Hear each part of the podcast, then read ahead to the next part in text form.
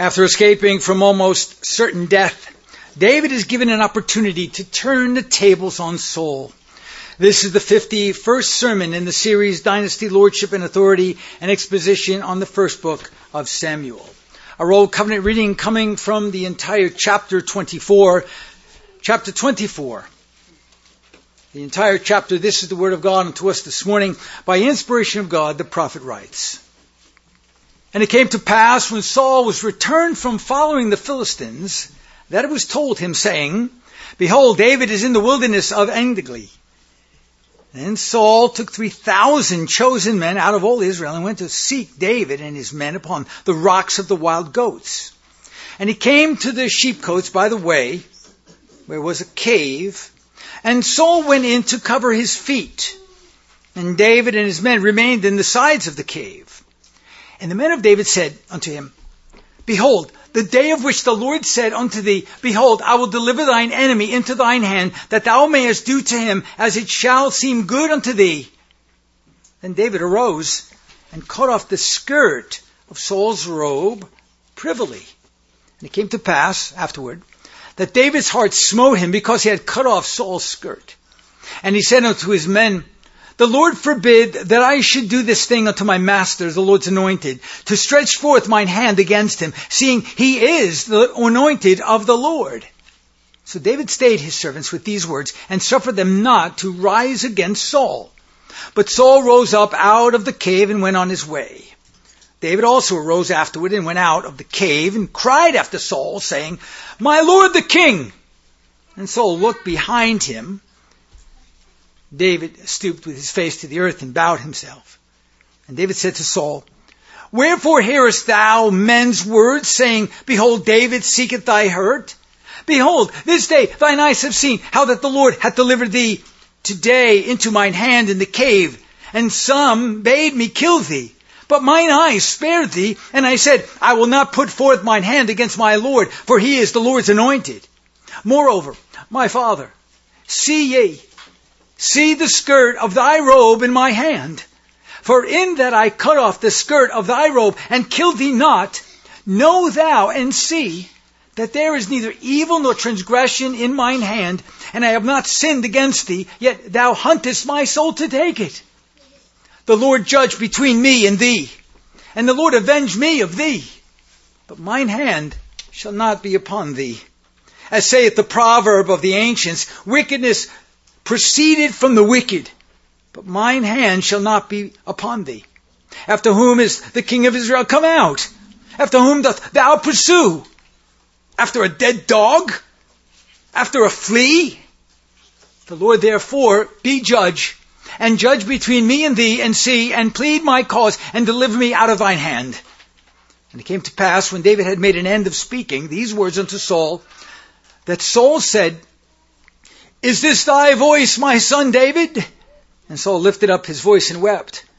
And he said to David, Thou art more righteous than I, for thou hast rewarded me good, whereas I have rewarded thee evil.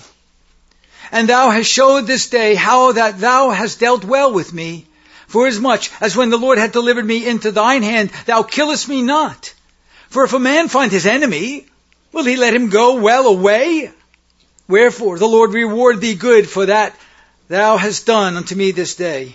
And now, behold, I know well that thou shalt truly be king, and that the kingdom of Israel shall be established in thine hand. Swear now therefore unto me by the Lord, that thou wilt not cut off my seed after me, and that thou wilt not destroy my name out of my father's house.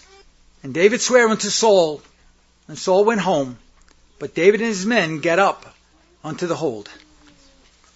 John writes to us in the first epistle of St. John, chapter 2, beginning in verse 7 through verse 11.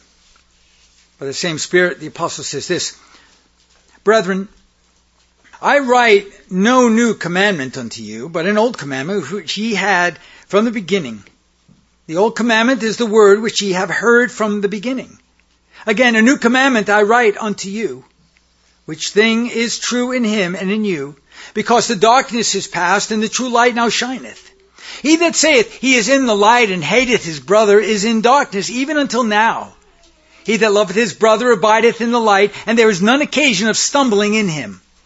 But he that hateth his brother is in darkness, and walketh in darkness, and knoweth not whither he goeth, because that darkness hath blinded his eyes. As far as the reading of God's most holy, inerrant, and finally authoritative word, the grass withers, the flower thereof fades away. The word of God stands forever, and by his holy word is the gospel presented unto us again this day. Frustrated that he had been called away from pursuing David to fight the Philistines, Saul is now free to continue his murderous quest. Now this is a man determined to satisfy his lusts even if it means going against the will of God. But as we know, God's will can never be frustrated.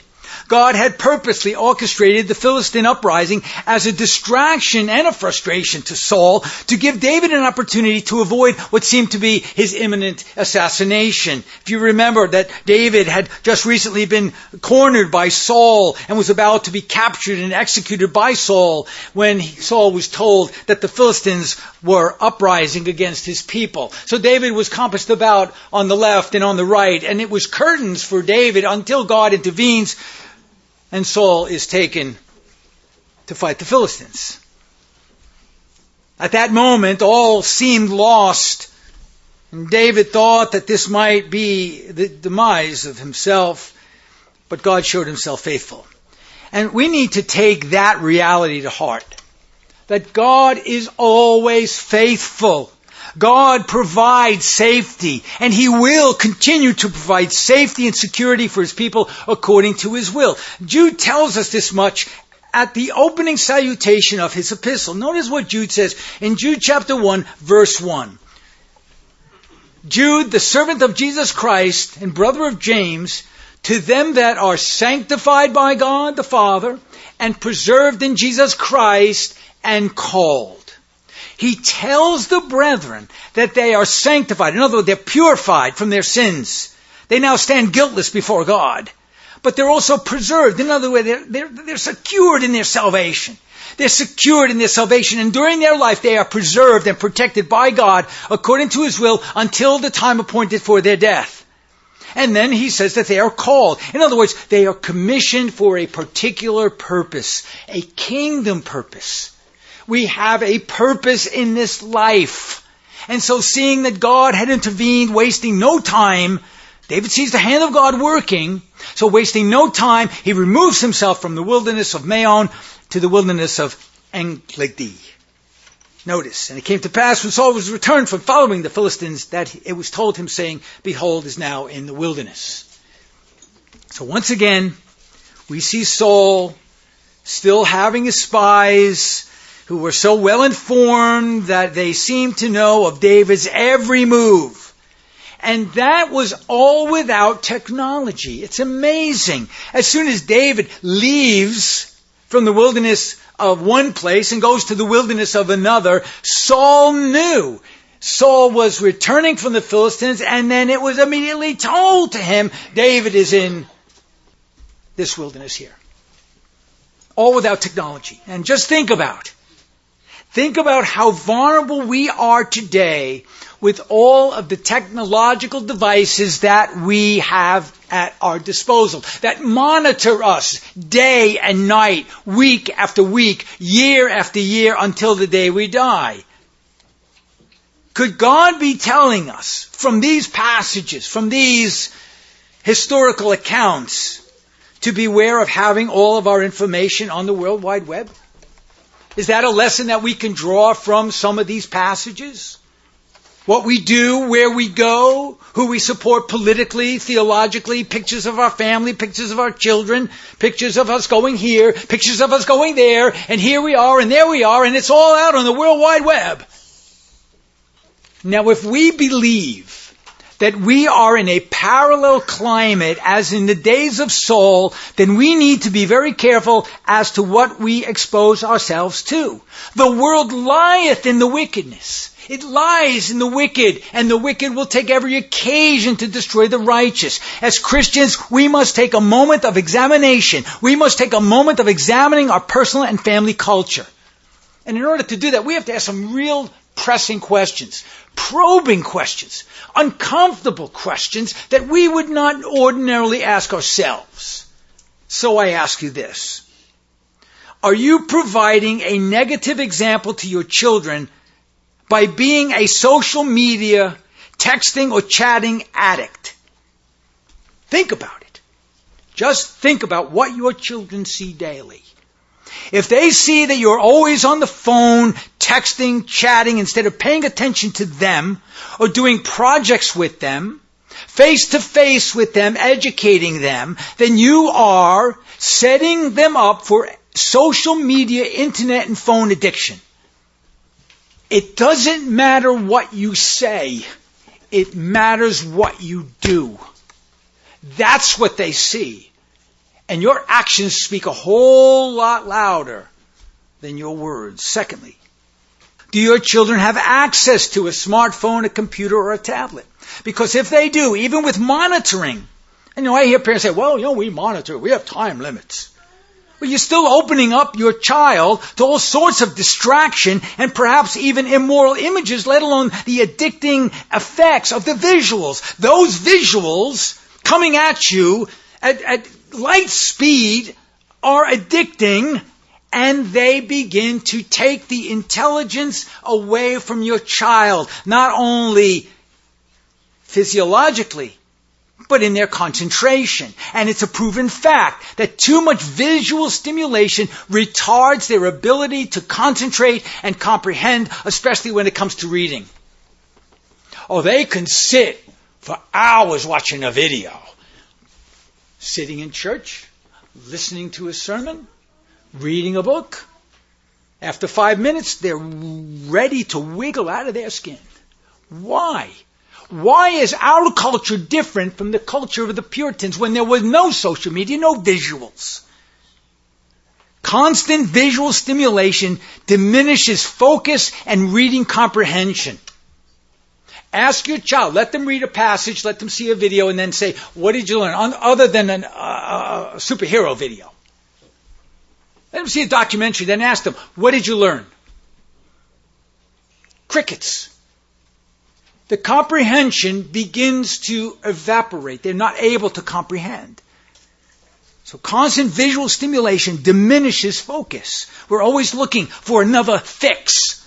I want to, I want to like this, and then I want someone to like that, and I want to like the other thing, and I want to do this, and I want to do the other thing. You're destroying your child. Third, if this has been your family culture, where social media, TV, video games, and texting is as important to you and your children as healthy eating and hygiene, then you have a real problem. The remedy is simple. Get off the phone, get off the computer, and interact with your family. Get involved with your children. Do things. Go places. Read with them. Read to them. Have them read to you. As soon as they're ready to read, they should be reading to you. And then we question them. What did you read? What does that mean?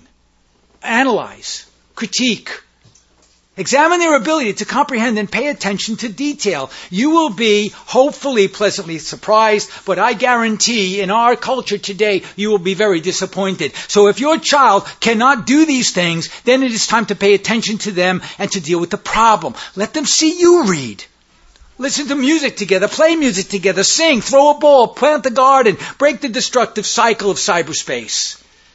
In this way, you will insulate your child from wickedness and worldliness. Now, what good is it to home educate your child if you're allowing them to be just like the world and the government schooled kids? Don't bother. Send them away and go to the park. Let the wicked teach them because that internet is teaching them just the same. Now, verse 2 in chapter 24 of Samuel is an astonishing declaration. Saul takes 3,000 men Remember, David had how many? 600. 3,000 of his best men. He didn't just take men that were willing to go. He took 6,000 of his best men. Notice his best men, his chosen men to face off against David and his 600 men. Then Saul took 3,000 chosen men, these valiant men, out of all Israel, and he went to seek David and his men upon the rocks, notice, of the wild goats. Are two points to be made here. The chosen men the best men. These were Saul's most excellent warriors, which tells us that Saul was absolutely determined not to miss another opportunity as he did previously. Nothing at this point is going to stand in his way. And so he brings out the big guns. An abundance of men. 3,000.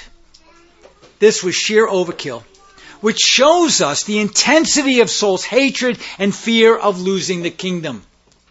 Tyrants are bent upon destruction and their hatred of liberty and the freedom of conscience blinds them to the point of insanity. So whenever an individual is blinded by ambition, a ruler or any other individual, this means that he or she is in darkness. And the darkness, as the scripture says, has blinded their eyes. Spiritual darkness is a blinding force which often results in hatred. John comments on this as we read. But he that hateth his brother is in darkness and walketh in darkness and knoweth not whither he goeth because that darkness has blinded his eyes. Darkness leaves the soul wide open for missteps and mistakes that ultimately ends in destruction. And David understood this as a result of his own experiences with Saul. And so he testifies of this in Psalm 9:15. Notice what he says. The heathen are sunk down in the pit that they made. In the net which they hid is their own foot taken. The wonder of this is that it didn't matter how many chosen men Saul brought out against God's anointed David. Saul wasn't actually hunting David. In fact, Saul really wasn't even hunting David. Oh, maybe he thought he was hunting David. Historically, he was hunting David. But he wasn't actually hunting David, nor was he seeking to kill him. Deep down inside, as with all tyrants, deep down inside, Saul was actually hunting God. And he was seeking to kill God's representative. So he could usurp God's kingdom and claim it for himself. Deep down, Saul was hunting God in order to kill God. And that, I believe, is the reason why our government has declared the number one enemy of the United States and the world is climate control. The climate. We need to control the climate. We need to make sure that we have a handle on the climate. Well, who is the God of the climate? God. But if the state could now be God of the climate, they can be God. The plan of the wicked will always fail and fail miserably to the hurt of the wicked.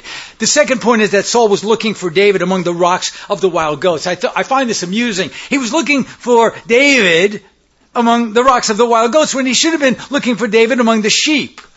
But just like the goat that he was, he gravitates towards the goats and not toward the sheep.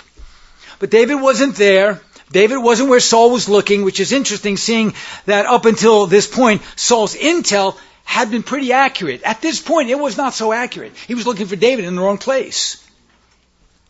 But it was not so, which at this point is very curious.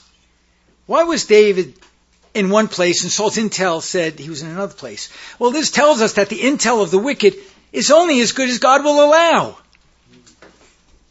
I don't care what the intel looks like in man's wisdom. It's only as good as God will allow. So God gives wrong intel to Saul so that he doesn't corner David once again. Now, when Saul and his army arrives near to where David was, nature calls. And Saul is forced to find a place to relieve himself. Children, I want to make this perfectly clear to you what's happening here. Saul needs to use the potty. It is a very humiliating thing because as king, people look at you as if you're supernatural and you don't need to use the potty ever because you're pure. So Saul needs to relieve himself. He needs to go in the potty, so he goes into a cave. He comes to the sheepcotes by the way where there was a cave and Saul goes in and the scripture says to cover his feet, also known as he has to use the potty. David and his men were in that cave. They were hiding in the same cave that Saul was going to use to relieve himself. And they're in the sides of the cave. Got to picture this. And Saul is going in there. His belly's growling. He looks one way and the other. It's dark. And he pulls his pants down. Very humiliating. Because he has to use the potty. And this is all according to the providential workings of God. God in His holy providence as He orchestrates all things, even Saul having to go to the party. He brings Saul into the cave, and David and his men are hiding on the side. And by this we learn that even the physiological patterns of bodily functions are in the hands of the Almighty, down to the detail. One commentator put it this way. It was a classic case of being caught with one's pants down. Literally. In this scene, we see that even the most guarded warriors among us have their vulnerable moments when their guard is down. Moreover, God can spoil the proudest of men through the basest of means, just as He uses the foolish things of this world to confound the wise and the weak things to shame the strong. God had just used the routine natural urges of Saul to place him at the mercy of David. An amazing situation orchestrated by God. This was now the perfect opportunity for David to finally, David and his men, to finally take revenge upon Saul. David knew that, and his men knew that all too well. And the men of David said unto him, Behold, the day of which the Lord said unto thee, Behold, I will deliver thine enemies into thine hand, that thou mayest do to him as it shall seem good unto thee. David's men saw this, they looked at this, and they determined, they anticipated that God had done this. This was God's hand in his providential orchestration in delivering Saul to David so that David could kill him. They are telling David that God is setting up the situation to kill Saul, interpreting the situation so that David would kill Saul. Now, certainly, this seemed likely. It seemed like God was bringing Saul into the cave at the most humiliating moment of his life when he's on the toilet to kill him. But this was not the opportunity that David was looking for. Likely to his men, but not to David. This was a test. Would David take to himself vengeance or would he leave it to God? So, instead of killing Saul, David simply cuts off a little corner of the hem of his garment, of his royal robe. I'm just going to, while he's sitting down relieving himself, I'm going to just take a little piece of that royal robe. You know, the kings had the royal robe, so he takes a little piece of the royal robe and he cuts the piece of the royal robe. But even that simple act violated David's conscience. And it came to pass afterward that David's heart smote him because he had cut off Saul's skirt. Now consider David's reasoning.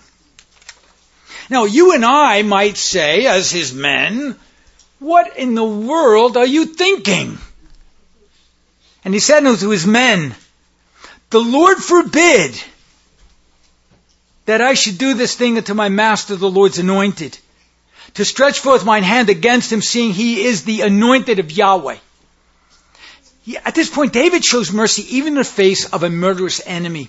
Now, surely David's men must have been somewhat disappointed, at least, at best, perhaps even angered, since this act would have kept them running from Saul again and again and again. They may even have surmised that Saul would be that much more infuriated as a result of this humiliation. And in their estimation, David's action may have guaranteed their defeat and even David's death because they're in the cave and now Saul's going to go out of the cave seeing that his skirt is cut and say, they're in the cave, they're trapped, we've got them now. David, what are you doing? And yet, David calms his army and dissuades them from taking any further action against the king. Verse 7 So David stayed his servants with these words and suffered them not to rise against Saul, but Saul rose up out of the cave and went his way. So Saul finishes his business, gets up, and leaves the cave. Now the question is this What did David do, and why did he do it? In other words, what is the symbolism here in the cutting off of the corner of Saul's robe? Why was this more devastating to Saul than taking his life? Consider what David did. To the uneducated eye, all David did was cut off a piece of Saul's royal robe. Well, it was in a most humbling and humiliating, vulnerable position. But that was precisely the point. He cut off a part of the royal robe almost in the same way as the robe of Saul was torn by Samuel, symbolizing the departure of the kingdom from the rule of Saul given to David. David takes a piece of the royal robe symbolizing Saul's authority, reminding him of his doom that Samuel had prophesied. This was the same type of robe that Jonathan had given to David and Samuel's mother gave to him, all of which symbolized royalty. Once that robe was cut, it no longer was intact. It was now marred, symbolizing that the authority of Saul was no longer intact. It too was marred, bringing Saul's mind back to that fearful prophecy of Samuel that the kingdom had been taken from him and given to another. And I'm sure that crossed his mind. Once he saw that David had a piece of that robe, it would have been back to that time. His mind would have been back, transferred back to that time. Now, next, consider why David did it. Why did David do this? Well, knowing Saul's pride in the fact that he held the dominion posture as Israel's king illegitimately, David did something far worse than killing Saul. First, he humiliated him.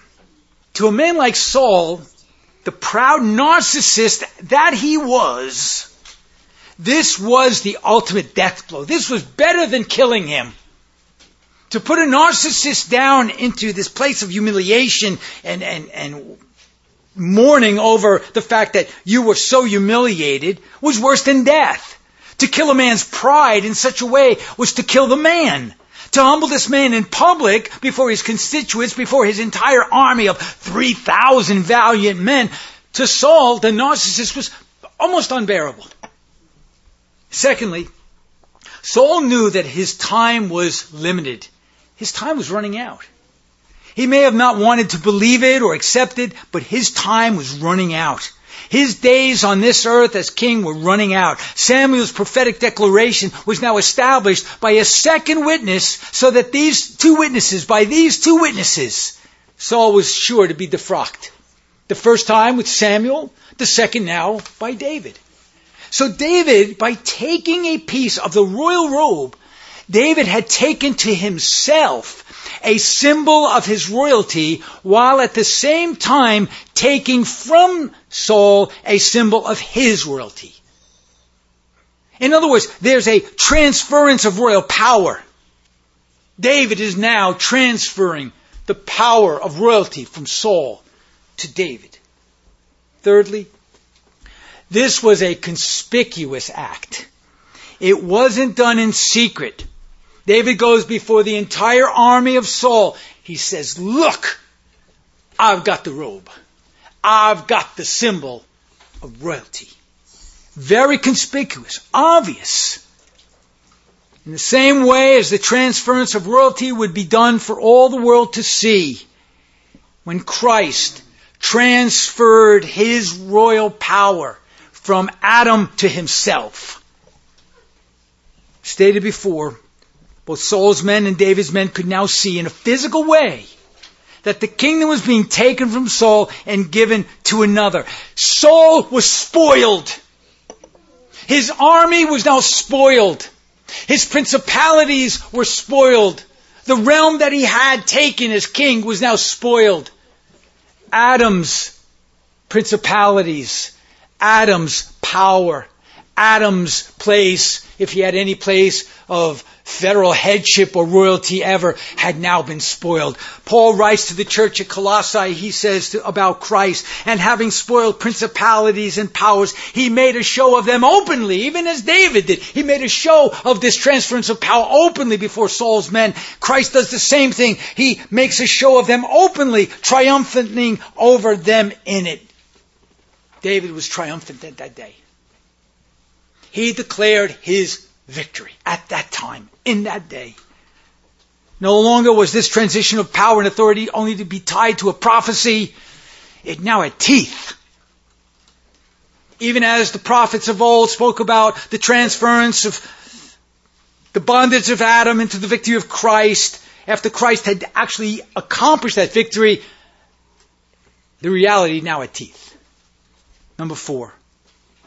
David transfers his power from Saul to himself in a symbolic fashion in that way that Christ transfers Adam's dominion, power, and authority to himself while in a cave.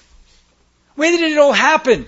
Christ is buried in the cave in the tomb of Joseph of Arimathea, which was in fact a cave. And it's also interesting that even though David now had the symbol of royalty, he did not assume the actual position of power at that point in the same way that Christ did not manifest his power and his royal authority after exiting the cave until Pentecost, when everything changed. When the whole world was in a blaze with tongues of fire and the Word of God. And if we continue this comparison between David and Christ, we see that after the resurrection from the cave, Christ actually had all power and authority given to him, just as David was given all power and authority by having that piece of the royal robe after he cut the skirt from Saul. Now, if these parallels, which are all historically parabolic, are accurate, then we might assume that when David took the skirt of Saul's royal robe from him, he actually had all power and authority given to him, but it would not be manifested until David was actually coronated. That power was given to Christ at his coronation, and then it was manifested openly at Pentecost. David then exits the cave with Saul's symbol of authority in his possession and calls to the tyrant king in order to make a public declaration.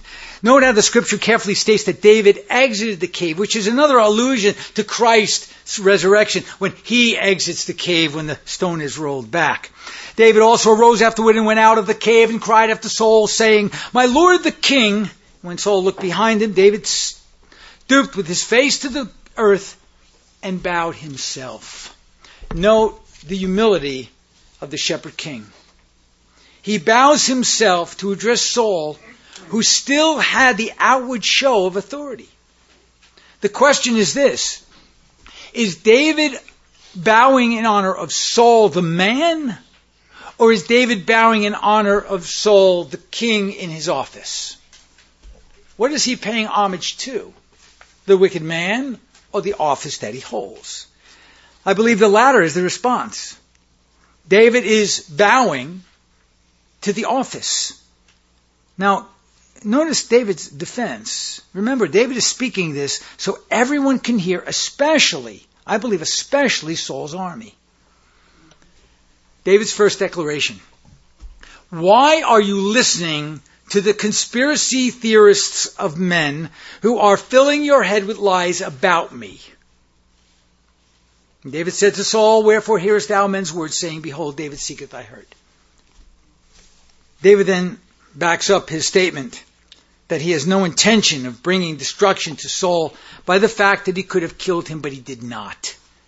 But then he does something very, very, very different that we might do. In fact, he calls Saul the Lord's anointed. Even though we see that in a very real way, Saul is no longer the anointed king of Israel, but yet David is still addressing him as such. And he says in verse 10, Behold, this day thine eyes have seen how the Lord hath delivered thee today into my hand in the cave. And some bade me kill thee, but mine eyes spared thee. And I said, I will not put forth mine hand against my Lord, for he is Yahweh's anointed. He is the Lord's Messiah. He stands as the Lord's Messiah, because that's really what the word is, the word anointed Messiah. He's representing the anointing of God. But now we have another question. Was Saul God's anointed?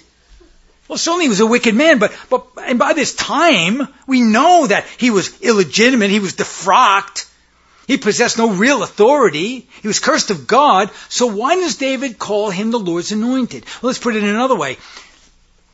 In a way, this hits home more personally is our president, as wicked as he is, as blind and in darkness and ungodly as he is, make no mistake about it, he's not senile.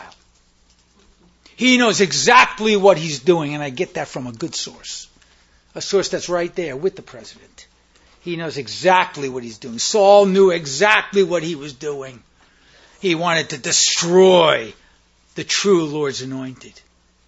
So, is our current president, those wicked in his administration, those ungodly people, is the president the Lord's anointed?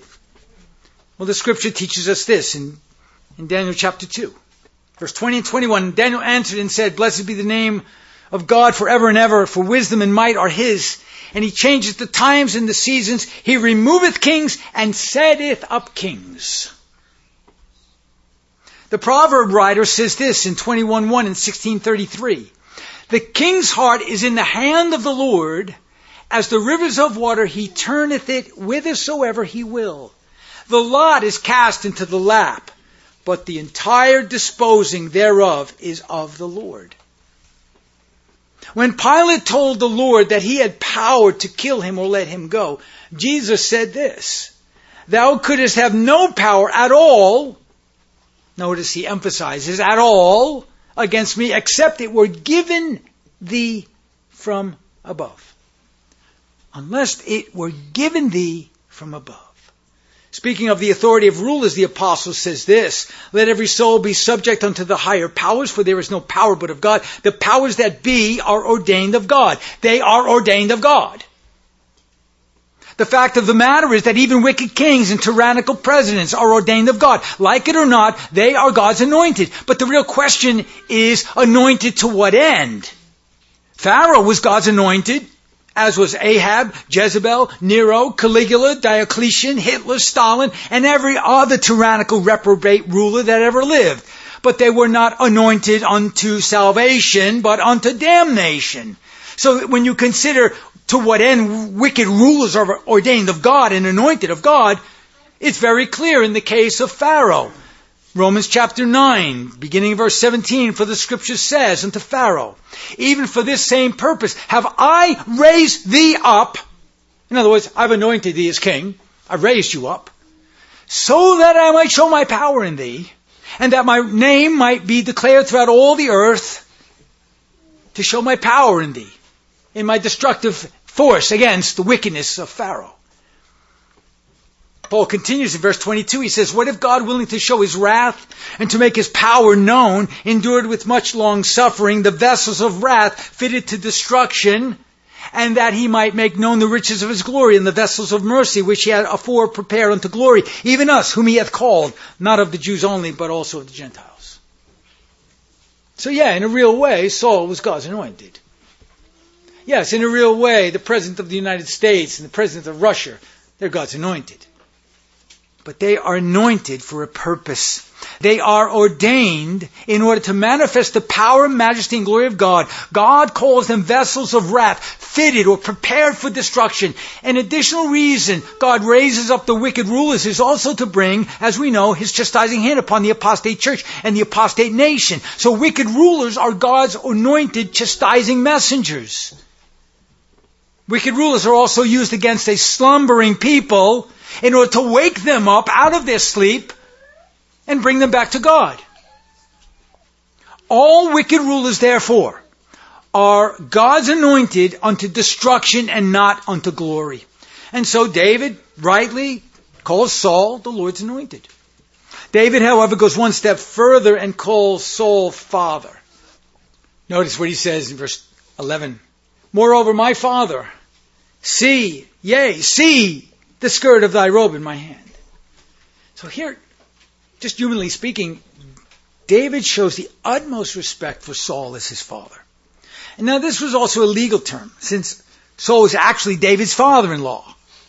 And the children born to David and Michal would be Saul's grandchildren. This was an appeal to the family stability, reminding Saul of the divine connection he and David had by the institution of marriage. Now, if we continue in our symbolism between Adam and Christ, Adam was in fact the father of the human race, and Christ was part of the human race. Therefore, he can be called a father. David adds this in his defense. Moreover, my fathers, see, yea, see the skirt of thy robe in mine hand. For in that I cut off the skirt of thy robe and killed thee not, know thou and see that there is neither evil nor transgression in mine hand, and I have not sinned against thee, yet thou huntest my soul to take it. So after David calls upon God to intervene in this dispute, telling Saul that since he is innocent of any wrongdoing, he will leave it up to God to avenge him. But he, David, will not lift up his hand to kill Saul. Now this strategy had a dual purpose. First, it shows Saul that David was so convinced of his innocence that he would trust God to protect him and take vengeance upon Saul in his behalf. And so he calls upon God to be the judge. And this was an extreme act of faith. And it must have resonated with Saul to some extent, knowing that God was now brought into the situation as judge. Secondly, it was also a reminder that Saul had no real justification for killing David. Once God was brought into the picture, Saul was now given a moment to pause, or at least for a moment, to consider whether he had real justification to kill David. Then David, in a passive aggressive move, quotes an ancient proverb, very crafty, indicting Saul as a wicked man. Verse 13, as saith the proverb of the ancients, Wickedness proceedeth from the wicked, but mine hand shall not be upon thee. In other words, you are a wicked man. David is moving here in a very bold fashion, a very bold move on David's part. Adam Clarke comments, he says this, this proverb may be thus understood. He that does a wicked act gives proof thereby that he is a wicked man. From him who is wicked, wickedness will proceed. He who is wicked will add one iniquity to another. Had I conspired to dethrone thee, I should have taken thy life when it was in my power and thus added wickedness to wickedness. End quote. David then again pleads as to his insignificance. Notice humble David. As Christ humbles himself, David is humbling himself. He pleads his insignificance and calls upon God to deliver him in verses 14 and 15. Notice. He's saying this to Saul. Who are you hunting? Of who are you coming out against? After whom are you pursuing? After a dead dog? I'm a, I'm a dead dog. Who am I? I'm a nobody. After a flea? The Lord therefore be judged. Notice he's calling God into the mix. And judge between me and thee, and see and plead my cause, and deliver me out of thine hand. This obviously was too much for Saul to take. And so he calls to David and addresses him as his son. And it came to pass when David had made an end of speaking these words unto Saul that Saul said, Is this thy voice, my son David? And Saul lifted up his voice and wept. Now we have to ask another question. Why was Saul weeping? Was it in humble repentance for what he had tried to do to David? Did somehow his conscience smite him? Did somehow God intervene in his life at this moment? Or was it because that all of his efforts failed to retain the kingdom for himself? Was he really crying because he finally could not prevail? I think that would be the case. Note his confession. And he said to David, Thou art more righteous than I. For thou hast rewarded me. Notice, you have to understand what he doesn't say. He didn't say, I'm a dead dog, I'm a flea, I'm unrighteous, I should go straight to hell. He doesn't say that. You're more righteous than I. As if to say, I'm righteous, but you're more righteous. I killed my thousands, but you killed your ten thousands. There's no repentance here. There's no humiliation here. There's no sorrow here. Oh, he's weeping. Yeah, because he's lost the kingdom. He knows it's done. These are crocodile tears. Thou art more righteous than I, for thou hast rewarded me good, whereas I have rewarded the evil. And thou hast shown me this day how that thou hast dealt well with me, forasmuch as much as when the Lord hath delivered me into thine hand, thou killest me not. And then he says, For if a man find his enemy, will he let him go well away? Wherefore the Lord reward thee good, for that thou hast done unto me this day. And now behold, I know well. This is why he was crying. And now behold, I know well that thou shalt surely be king. Boo hoo! It's not going to be me. Curses That's why he's crying. Sort of like when, when Hillary lost to Trump. And she threw chairs and tables across the room and slammed the big plasma screen TV, crying, curses, curses, it's not me. Remind me of the Wizard of Oz. That's Saul. Picture the narcissist. Saul. And now behold, I know well that thou shalt surely be king, and that the kingdom of Israel shall be established in thine hand, not mine. So Saul finally concedes that he will not remain king and his kingdom will ultimately be taken from him. But I find it even amazing his final request of David. What hubris. He tried to, and we have to understand, he tried to build a Benjamite dynasty. He tried to take the most wicked tribe. Remember the judges. What that tribe did to the Levites' concubine. The most wicked of tribes. He wants to build a dynasty on the Adamic Benjamites. Swear now therefore unto me by the Lord that thou wilt not cut off my seed after me and that thou wilt not destroy my name out of my father's house. Now this is what Saul wanted all along. A name in Israel for his future posterity. And here we are shown Saul a pitiful, broken, defeated man who begs for mercy. While David agrees to show Saul mercy, the Lord's anger remains upon him. Saul may be have been given mercy by David, but not so with God. And David swore unto Saul, verse 22, and Saul went home, but David and his men got up them unto the hold. They got them up unto the hold. In other words, they hid again. They still were hiding. So even though Saul confesses his wrong and asks David for mercy, and David agrees, it is interesting to note that David and his men remain in a fortified situation, still not trusting Saul because a man like Saul, I don't care what they tell you, I don't care what they say, they are not to be trusted. David would not trust Saul, even in his seemingly repentance. When we continue next in chapter 25, we will find Samuel dead and David beginning to flex his muscles as God's anointed. And this we shall do, God helping us unto the praise of the glory of his grace. Amen.